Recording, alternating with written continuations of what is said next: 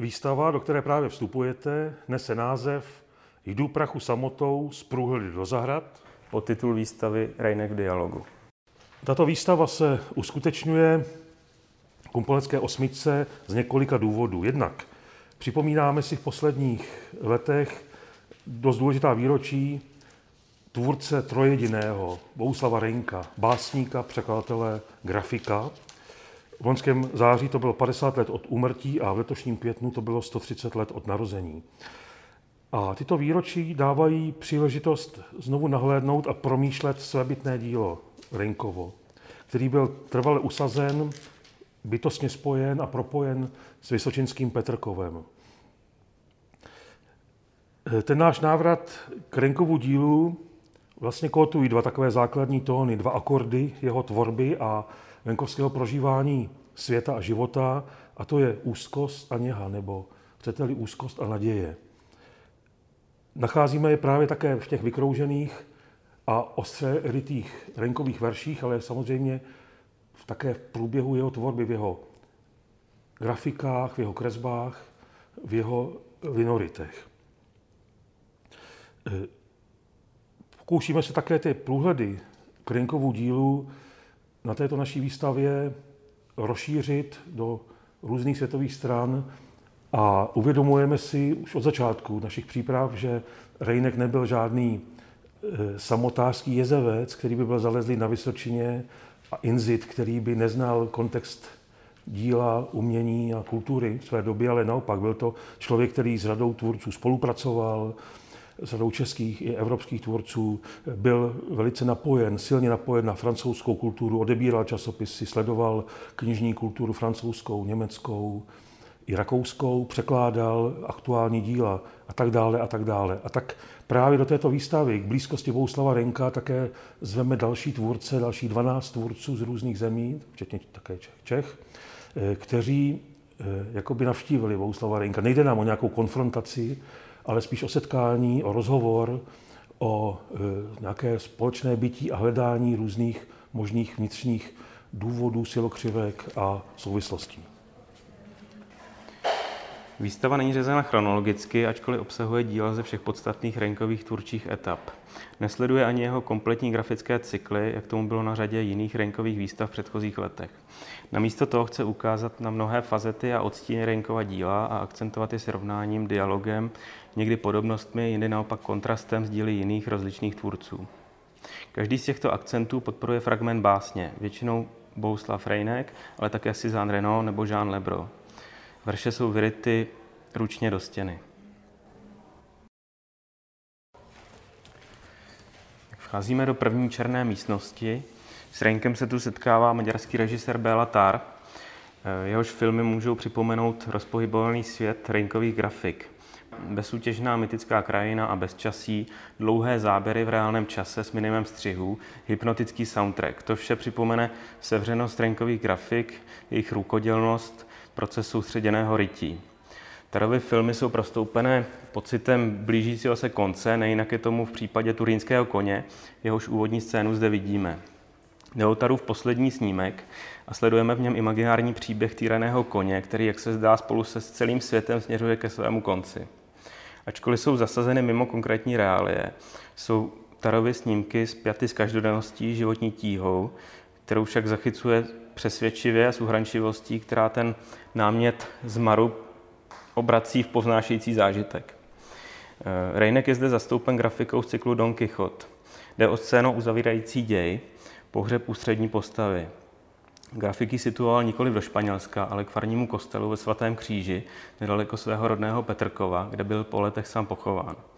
Rejnek se s Donem Kichotem, hlavní hrdinou Cervantesova románu, jistě identifikoval jako se schudlým, ale hrdým a idealistickým šlechticem z La Manchi spojuje jejich nezávislost.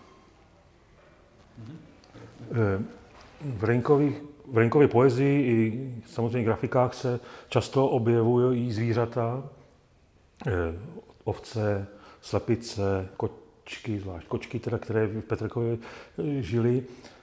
Ale je zajímavé, že koně vlastně se poprvé objevují, jestli se nepletu, tak až právě v tom cyklu u Dona Kichota.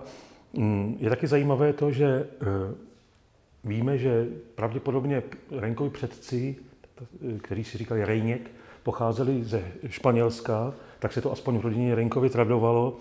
A Bouslav Rejnek cítil zvláštní zpřísněnost právě s tímto schudlým šlechticem Donem Kichotem. Vím, že ten román několikrát četl a skutečně se mu ten šlechtic ten blázínek, podivný blázínek zjevoval v Petrkovské zahradě nebo v Petr, na Petrkovských chodbách nebo na chodbách Petrkovského zámku.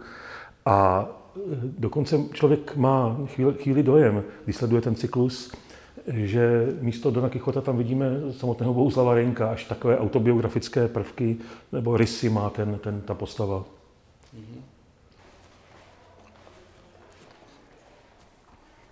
V další růžové místnosti, do které jsme mohli prohlédnout už od vstupu do výstavy, najdeme v dialog s Josefem Bolfem.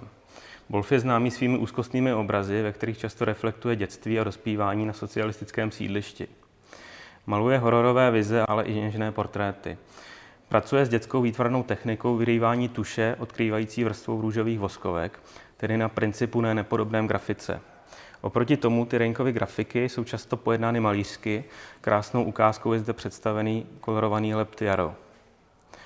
Bolfovou kapitolu uvádí úryvek z básně Moraně z Reinkovy expresionistické básnické sbírky Had na sněhu. Ten text vyniká svou subjektivitou. Reinek zde přirovnává k oči k citlivým a mocným zrcadlům. Představených autoportrétech Bolfa i Reinka je zásadní právě krajina očí, v Reinkově případě s obrubou brýlí a je z nich patrná právě subjektivita a rozechvělá senzitivita. Stejně jako autoportrét je vytvořeno i dílo Vlk metodou kliše ver, které se Rejnek věnoval v roce 1952. A ta metoda kombinuje grafickou a fotoreprodukční techniku. Kresba se vyryje do osvětlené a ustálené emulze fotografické desky, ze které se kopíruje na fotografický papír. Krásná, ale nedostupná práce Vlk musela být vytvořena jako, kopie z, negat, jako kopie z negativu. Rozhodli jsme se představit také samotné kopie negativů, které sami o sobě mají neobyčejnou expresivitu, bezprostřednost a mimo to ukazují zrcadlový, inverzní způsob práce grafika. S Renkovým vlkem koresponduje stejnomený obraz Josefa Bolfa zasazený do lesní krajiny. Můžeme si všimnout schody barevnosti s Renkovým jarem. Poslední dvojici této kapitoly tvoří Bolfův obraz konec a Renkova grafika bičování.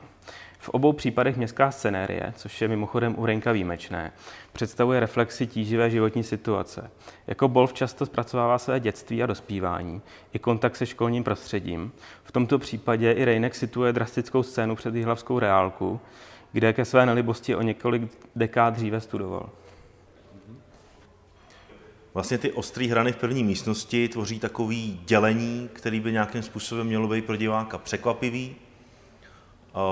Ta dramaturgie je postavená tak, že, že by první místnosti, kde jsou kde je Tarbol, Kubín a Nováková, měl být divák takový trošku ztracený v nějakém labirintu, který se mu tak různě překlápí a překvapuje ho a směrem k dalším místnostem by výstava měla působit jako otevřenějším dojmem a končí to úplně takovým světlem nebo otevřenou místností, eh, kde už je vlastně minimum architektonických zásahů.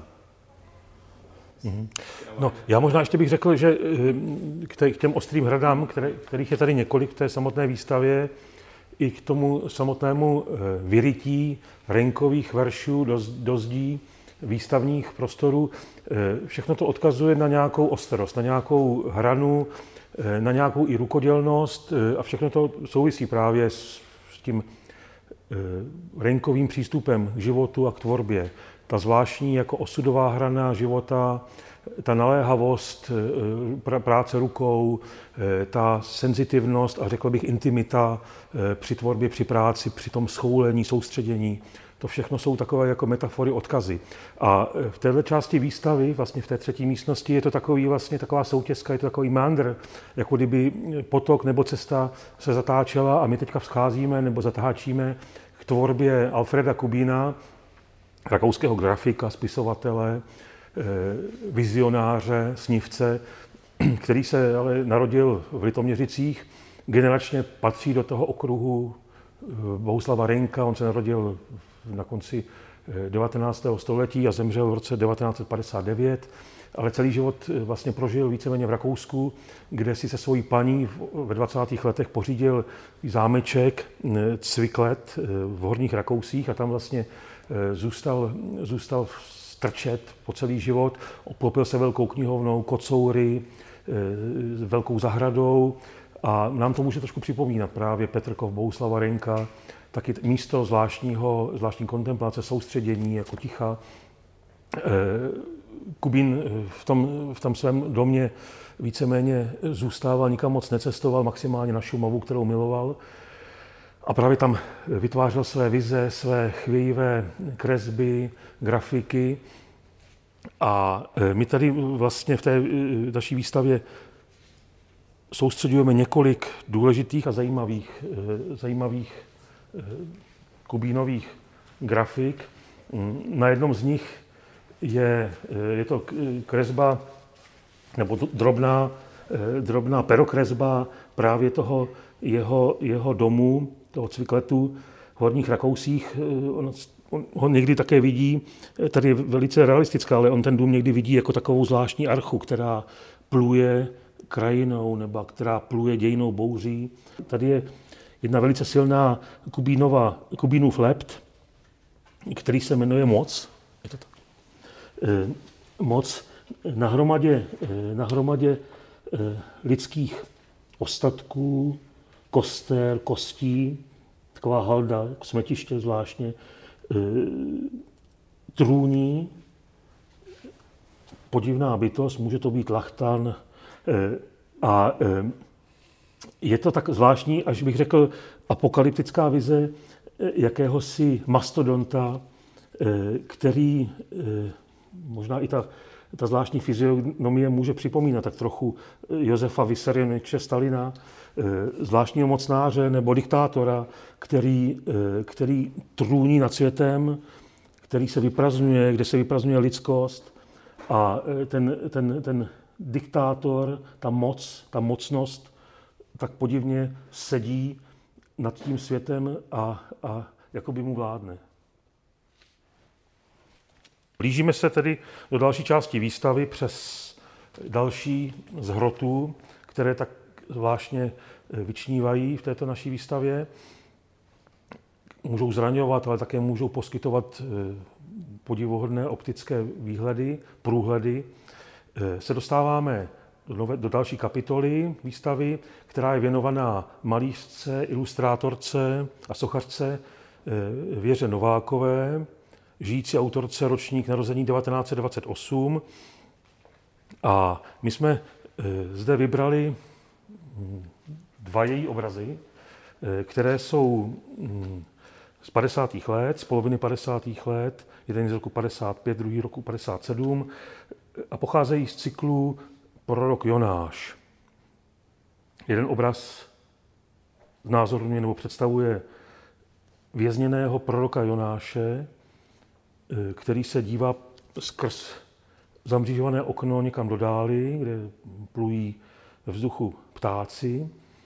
Má na sobě eh, vězeňský mundur a může odkazovat, protože vznikl v 50. letech, tak eh, zcela jistě odkazuje také k vězněným a pronásledovaným eh, lidem, komunistickým režimem, přátelům Věry Novákové, kteří v té době trávili eh, své nejlepší léta v komunistických kriminálech.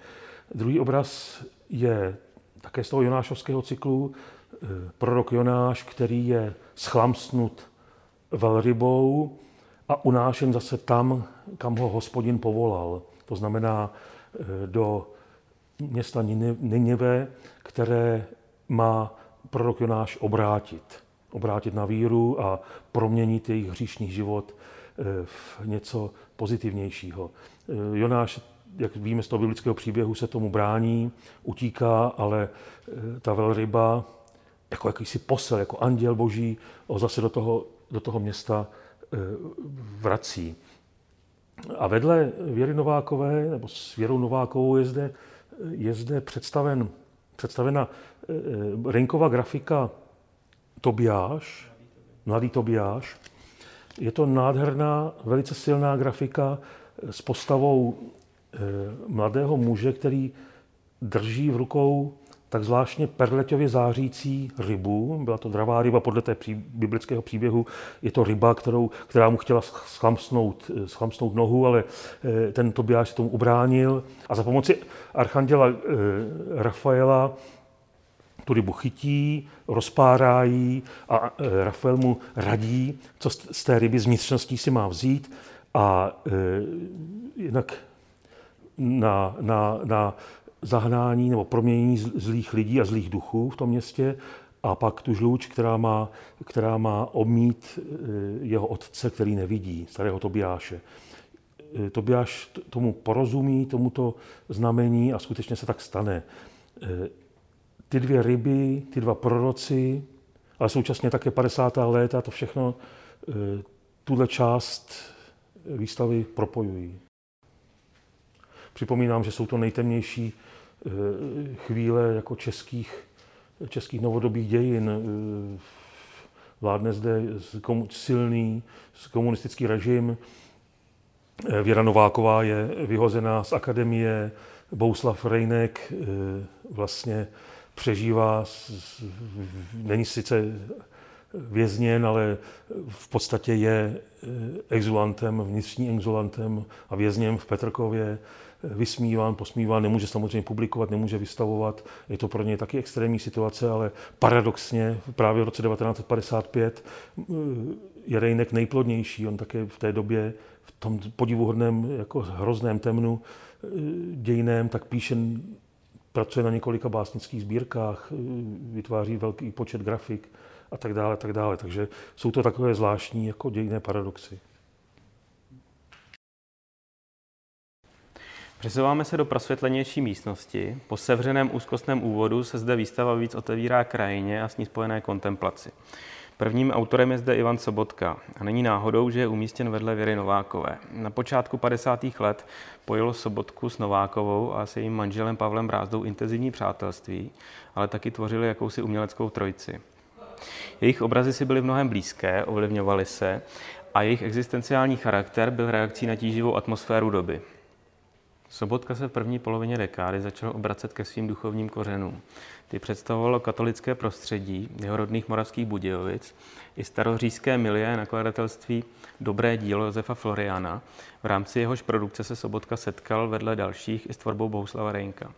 Zásadní bylo pro něj ale také setkání s moderním francouzským malířstvím, tvorbou Henri Matisse a Pabla Picassa, i raně křesťanským a středověkým uměním, jirským uměním a lidovou tvorbou.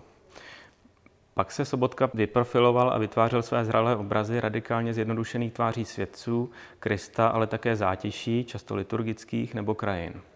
Jako krajiny lze označit i zde představené dvě malby. Na jedné z nich obraze Kostelík, respektive jedné jeho barevné variantě z 90. let, Sobotka zachytil kapli svatého Jakuba v obci Panenská nedaleka svého rodiště. Sobotka o svém obraze hovořil jako o hodnotové výšině na kopci a o důležitém duchovním bodu v krajině. Vedle potom vidíme Rejnkovou grafiku, která zachycuje farní kostel ve svatém kříži v obci sousedící s Renkovým Petrkovem. Jako v případě Sobotkova obrazu, taky tady jde o skromnou sakrální stavbu, která ale pro autora představuje osobně důležité duchovní místo. Po formální stránce je tato kapitola rozhovou dvou autorů kontrastní. Působivý způsob, kterým vytváří Rejnek své urančové grafiky, u Sobotky nahrazuje až klášterní čistota a maximální oproštěnost. Sobotka své náměty redukuje na symbol a svou jemnou barevností připomenou jeho práce malby italského malíře Giorgia Morandiho. Rejnek i Sobotka používají protikladné výtvarné prostředky, ale dosahují jejich použití maximálního výrazu a obsahu. Jistě to souvisí s neobvyklou jednotou životních postojů a tvorby, která byla oběma autorům vlastní přes další hranu se můžeme přelít jako nějaká mořská vlna a dostáváme se ke grafice Aleně Kučerové, roční narození 1935, která na naší výstavě nemůže chybět. Nejen proto, že je to žena, která už jednou s Bouslavem Rinkem na společné výstavě vystavovala, ale právě proto, že ji charakterizuje probíjení, eh, perforace materiálu, ale i probíjení životem. Ona pochází z rodiny, eh, která byla postižena tvrdě komunistickým režimem a sama se musela také pak probíjet životem a jakoby i to probíjení se skrze ten materiál, který byl dán, vniká do, nějakých, do nějaké pozice, do nějakého tvaru, do nějakého výsledného objektu. Ona pracuje převážně s kovovými plechovými listy, který, které nabízejí nejen rytí, ale také právě to proděravění, například hřebíkem nebo šídlem nebo e, třeba i nožem nebo šroubovákem. E, nejdřív vznikají grafické listy, které otiskuje, ale pak samozřejmě ona využívá i ten samotný materiál, ten proděravělý plechový materiál, který se stává sám objektem. Vedle tady grafiky je tady právě jeden, vystaven jeden objekt, který pochází tady ze sbírky eh, osmičky. Banální, na první pohled banální dřevěná krabička eh, s, s řadou eh, takových kostiček, kostek, dřevěných kostek, různých plošek, hřebíčků a v jejím středu, jakoby ve středu malého oltáře, nebo malé ikony, eh, můžeme zahlédnout takové přírodní scenérii eh, koně, na kterém cválá ženská postava. Eh, můžeme se domýšlet, že to je třeba autoportrét právě paní Aleny Kučerové, protože ona žije nedaleko Staré Boleslavy na malé vesnici, v malém domku pro, po prarodičích a donedávna vlastnila koně, na rozdíl od Bouslava Renka, který, který koně nikdy neměl. A kůň se stává takovou jednou, kůň se stává jedním z motivů pozdní tvorby Aleny Kučerové. Pokračujeme kapitolou, kde se Bouslav Rejnek setkává s čínským malířstvím. Rejnek znal Matéziovy parafráze zpěvů staré Číny, čínské výtvarné umění. Eh, jeho básně mají mnohem blízko k poezii dynastie Tchang, jsou úsporností i proměnami archetypální krajiny a podobné paralely nalezneme mezi Reinkem a čínskými krajináři. Li Kežian se učil tušové krajinomalbě od dětství, později studoval na čínských akademiích, eh, kde ho profesoři vedli k propojení čínské a evropské malířské tradice. Ta zde představená malba pochází z doby po polovině 40. let, kdy se Li Kežian usadil v provincii Sichuan a Věnoval se malbě bukolických motivů, dětským pasáčkům bůvolu i moudru, modrých starců v krajině i poustevníků. Likežem byl žákem slavného malíře Čipajše. Jako jeho učitel proslul mistrným ovládnutím kaligrafie, oba se také inspirovali čínskou poezí. Zde vidíme scénu setkání dvou básníků Besídce, kde se parnemně ovíjají vějíři. Tenhle námět nás může přenést do Petrkovské zahrady, k Renkově zahradnímu altánu, kde byl Rejnek vesně sám, byl jeho útočištěm poskytujícímu klid a soustředění, ale jak víme, výjimečně v něm Renka navštívil třeba kritik a esejista Jan Franz. Renkovi grafiky připomenou Likežanovu malbu jsou tonalitou, úsporností námětu i provedením. Na představené malbě vidíme také báseň z dynastie Sung z 10. až 13. století. Smaragdové stromy hustě přikrývají doškovou chýši. Roleta zemného bambusu od řeky Siang je uhledně vytažená. Vánek od lotosů chladí. Ve světě lidí nelze uniknout spalujícímu žáru. Jak jen se přestěhovat do nebeských sfér? Já bych tady k té druhé místnosti jenom chtěl říct, že vlastně je tady použita kruhová lavice, která má nějakým způsobem asociovat exteriér, uh, nějakou, nějaký odpočinkový místo, který je někde v krajině nebo u nějakého starého kostela. A vlastně je to pojednaný strukturou a za, zároveň je tady pane, paneláž, která tvoří špici, která odděluje autory. Na pravé straně je Jemný Sobotka a na, na levé straně je na, na struktuře Alena Kučerová. Na protilehlé straně této velké místnosti e, v jejímž e, středu je hlavička, kde je možné spočinout meditativně, nebo se svačinou, vlastně ne bez svačiny, do výstavy se nesmí svačit, mm, tak naší velkou radostí je, že Poprvé v Čechách můžeme aspoň v torzu nebo v takovém malém náznaku představit tvorbu francouzského malíře polského původu Baltazara Kosovského de Rola, známého pod jménem Baltus. Pro někoho by se možná mohlo zdát, že Baltus, malíř Paříže, malíř mondénní Paříže, Baltus, malíř, který dlouhá léta žil v Římě a ve velkých centrech evropského umění, s Bouslavem Renkem vůbec nesouvisí. Domníváme se, že opak je pravdou. Některé periody Baltusova života, zvlášť v 50. letech a z 70. let, kdy tak zvláštně soustředěně odešel, nebo kdy, kdy odešel do soustředění mimo právě velká centra, eh, ho přibližují k životu a, práci Bouslava Renka. To je jedna rovina. Druhá rovina, eh, co oba tyto tvůrce spojuje, je také hm, básník, řekl by se zasvětitel obou do, do básnické tvorby. To je eh, Mar- Rainer Maria Rilke, pražský rodák, který byl intimním přítelem Baltusovi maminky Baladiné a pro eh, Baltuse znamenal, takový, takový, znamenal důležitou autoritu v jeho mládí a pro Bouslava Renka zase Rilke eh, znamenal hm, jednak překládaného, milovaného autora, ale také vlastně autora, který eh, Renka, mladého Renka seznamoval s tajemstvím poezie a s tajemstvím taky řemesla, básnického řemesla především. A třetí rovina je možná prozaická. Oba milovali kočky, kocoury.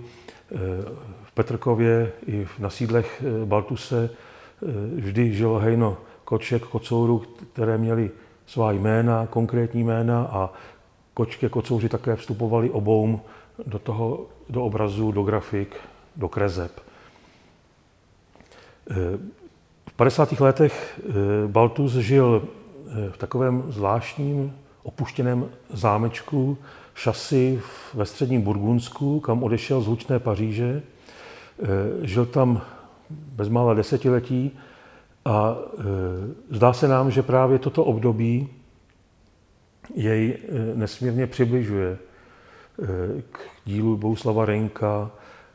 Pro Baltu se znamenalo hluboké soustředění, každodenní práci, kontakt s krajinou, kontakt taky se zvířaty, které si kolem zámečku popásali, výlety do, do krajiny, výhledy z oken a e, Baltus tam intenzivně pracuje, kreslí, rozkresluje si obrazy, pracuje na zátiších, na malých studiích a teprve potom se vlastně pouští do, do velkých obrazů. E, kromě e, dvou zátiší právě z období eh, jeho pobytu v Šasi se zde setkáváme taky s krajinou z italského Monte Calvela. Je to pohled na zříceninu hradu Monte Calvelo, kterou vidíme, kterou vidíme na tom akvarelu pouze v náznaku a na, může nám připomenout Renkovu kresbu z 30.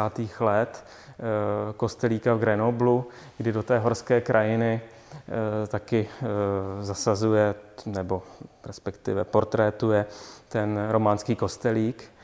A ještě další věc, eh, na Baltusovi i Bouslavu Renkovi je zajímavá ta souvislost, že oba byli určitými solitéry, ovšem zůstávali v kontaktu a jako v blíz, docela blízkém kontaktu s důležitými autory své generace, ať je to v případě Bohuslava, Bohuslava Renka, Eh, eh, básníci nebo výtvarníci, Josef Čapek nebo Vladimír Holan, eh, tak v případě Baltuse jeho, jeho blízké přátelství s Albertem Giacomettim vyrůstal v rodině, kde byl v podstatě školen malíři jako Pierre Bonnard nebo André Deren.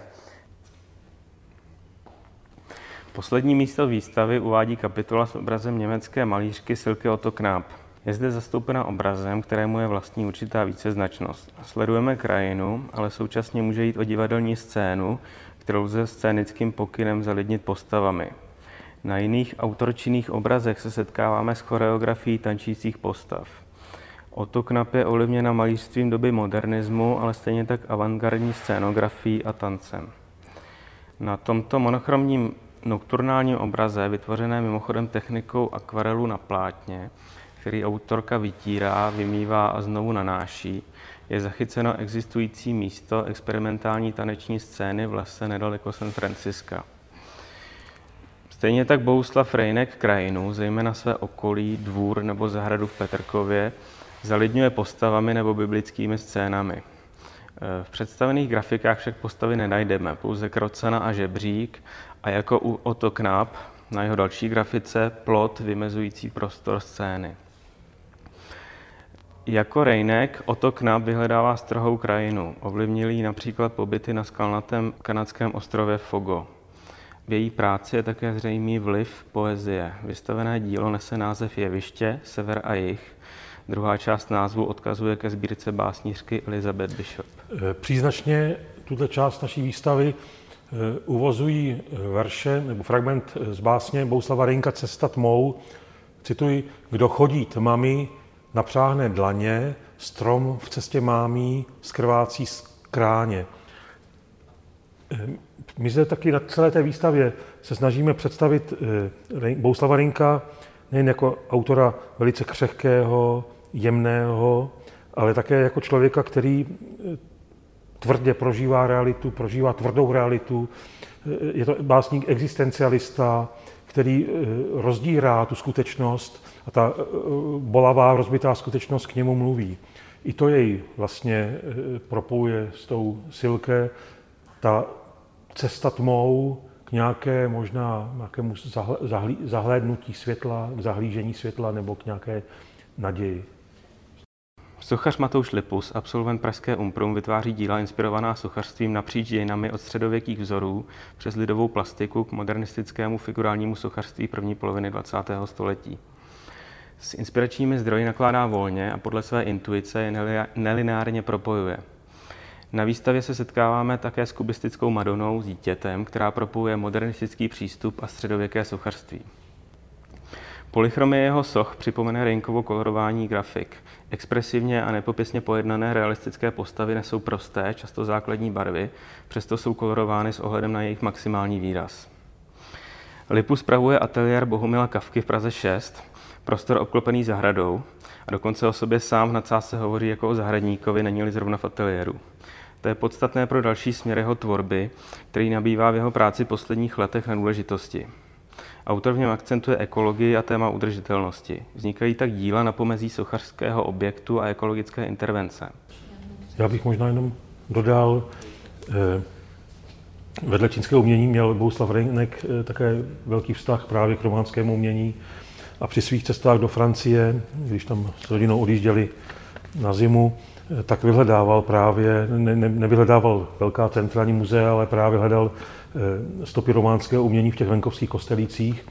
A eh, my víme, že si pak přivážel i pohledy a obrázky, malé obrázky těch románských hlavic, románských kostelíků.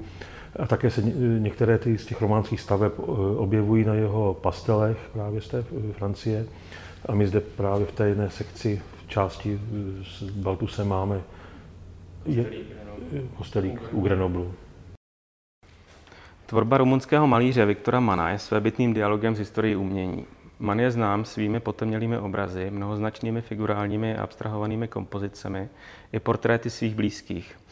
Jeho práce připomene jak kanonická díla či etapy z dějin umění od italského malířství doby Quattrocenta přes práce barokních karavagistů, postimpresionistické gogenovské malbě. Zde představená kresba pochází z jeho hranějších konceptuálně laděných sériích, ve kterých mám pracoval intermediálně. Do svých instalací zapojoval nalezené objekty, asambláže, fotografie, sochy, kresby i malby. Výsledný obsah tvořila síť vztahů mezi jednotlivými díly. Man zde pracoval s náznakem a nedořečeností.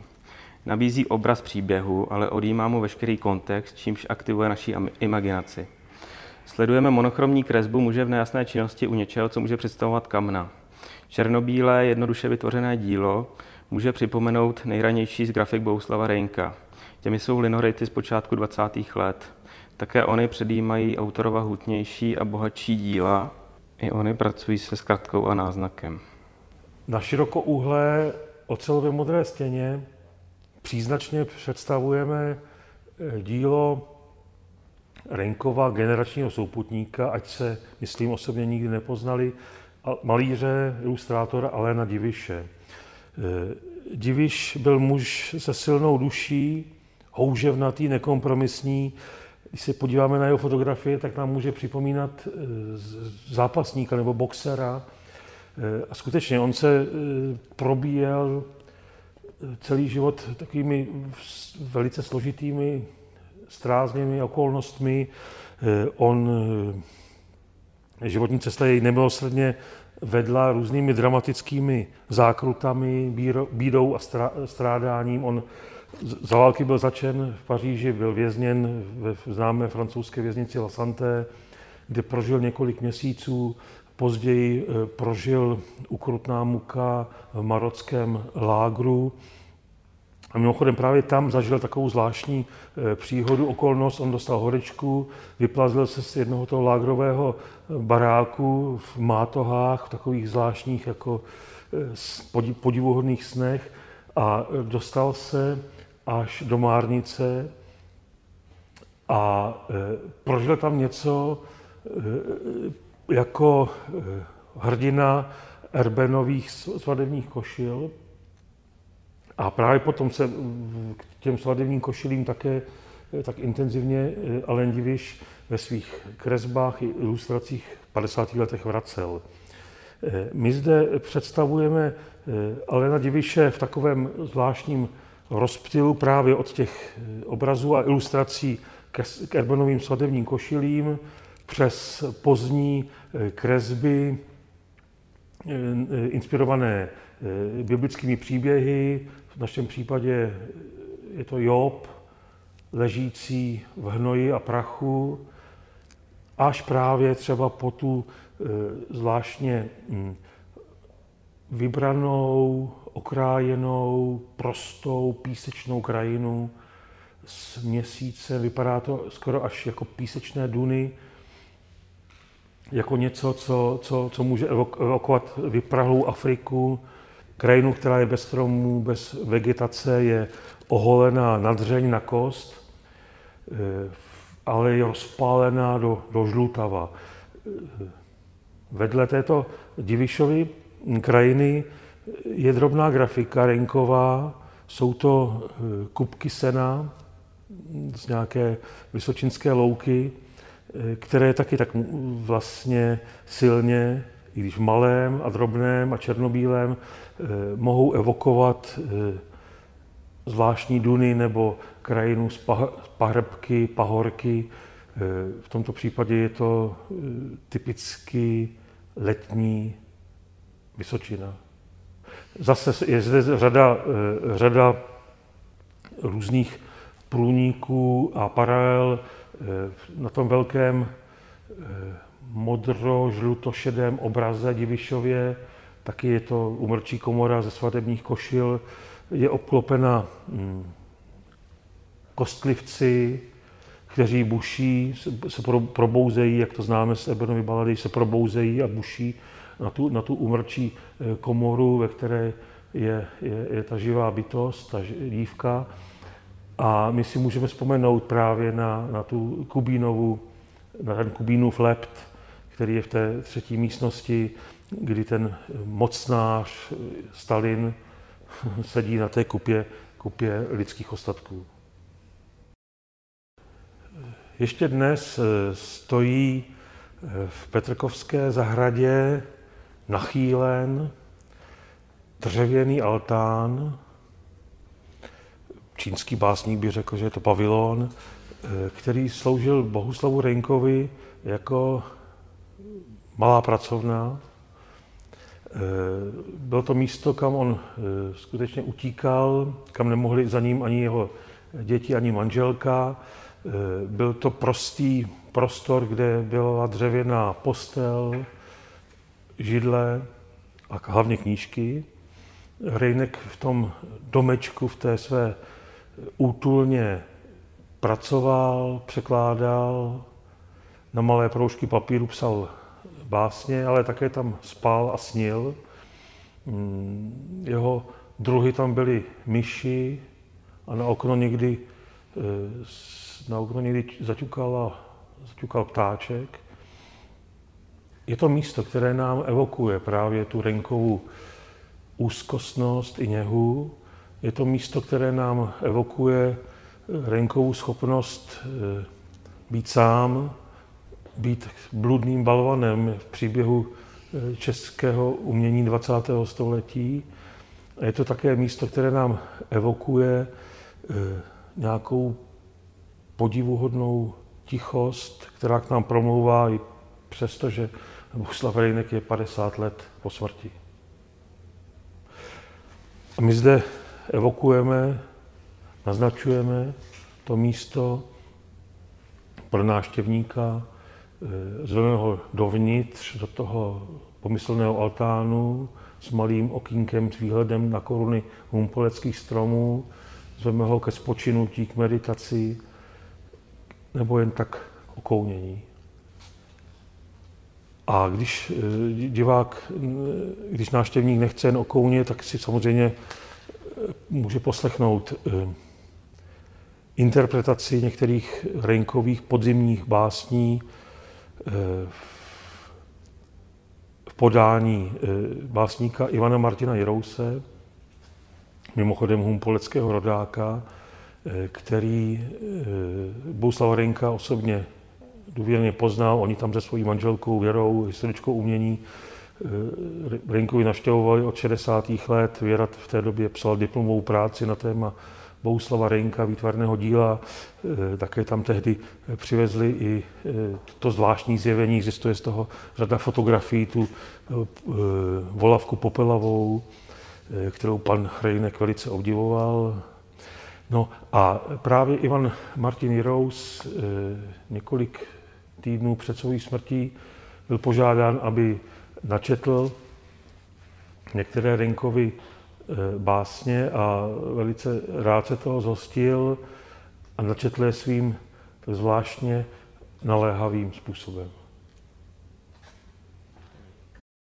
Takže vlastně my, když jsme začali přemýšlet o tom, jak eh, tu výstavní architekturu pojmout, tak jsme, eh, nebo ta první asociace, který jsme se pak jako drželi jako konceptu, bylo práce s povrchy a struktury. Jsme vycházeli z vlastně Rejnkova grafického díla nebo techniky, uh, suchý jehly, kdy vlastně se ten hrot zabodává do, do, té destičky, vlastně takový jako surový uh, proces, který je zároveň ale velmi jako jemný, že tam je takový kontrast mezi něčím, mezi něčím surovým a jemným. A vlastně potom i uh, po návštěvě Petrkova vlastně se nám, se nám, nám to začínalo čím dál víc zapadat nějaký poločas rozpadu, rozpadlost struktury, eh, práce s asociativností interiéru a exteriéru architektonického. A tyhle ty nějaký jako prvotní brainstormingy jsme si dávali dohromady a za, začalo se nám to skládat, vlastně uh, nějaký ten koncept toho, jak by vlastně výstava mohla vypadat. A na to konto vlastně potom eh, kurátoři výstavy, když jsem jim to říkal, tak vlastně mi Martin Herold mi posílal eh, vlastně eh, Baltuse, který pracoval s povrchama, když byl ředitel francouzské akademie v Římě, tak tam vlastně ve Ville Medici hodně pracoval s povrchama zdí. Je tady Alain Diviš, který ryl do zdi vlastně ve vězení, jako když neměl na co vlastně nějakým způsobem se výtvarně vyjádřit.